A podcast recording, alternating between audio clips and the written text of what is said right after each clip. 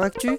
C'est l'actu sport. En ce mercredi 9 décembre, que s'est-il passé? On démarre avec du football et la dernière journée de Champions League. Le match entre le Paris Saint-Germain et l'Istanbul Basaksehir a été interrompu après 23 minutes de jeu suite à des propos racistes du quatrième arbitre envers un membre camerounais du staff turc qui a engendré un retour au vestiaire des joueurs turcs qui n'ont alors pas voulu retourner sur le terrain. Le match sera donc rejoué ce soir avec de nouveaux arbitres. Dans l'autre match du groupe, Manchester United s'est fait surprendre par le Red Bull Leipzig, une défaite 3 buts à 2 qui les élimine de la compétition au profit du club allemand. De son côté, Rennes, déjà éliminé, s'est à nouveau incliné face à Séville, score du match 3-1. Dans son groupe, c'est Chelsea et Séville qui sont qualifiés pour les huitièmes de finale.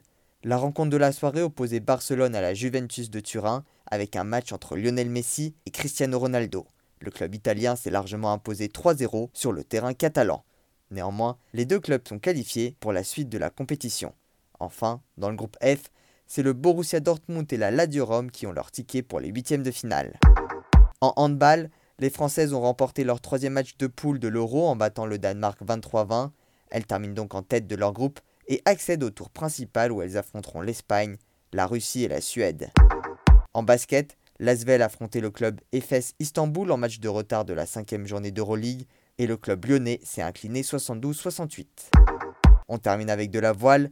Les skippers sont actuellement dans une zone de dépression. Ils vont donc devoir faire face à une météo capricieuse. Mais pour l'instant, aucune influence sur le classement. Charlie Dalin devance toujours Thomas Ruyant et Louis Burton. Voilà pour les actualités du jour. À demain dans Sport Actif.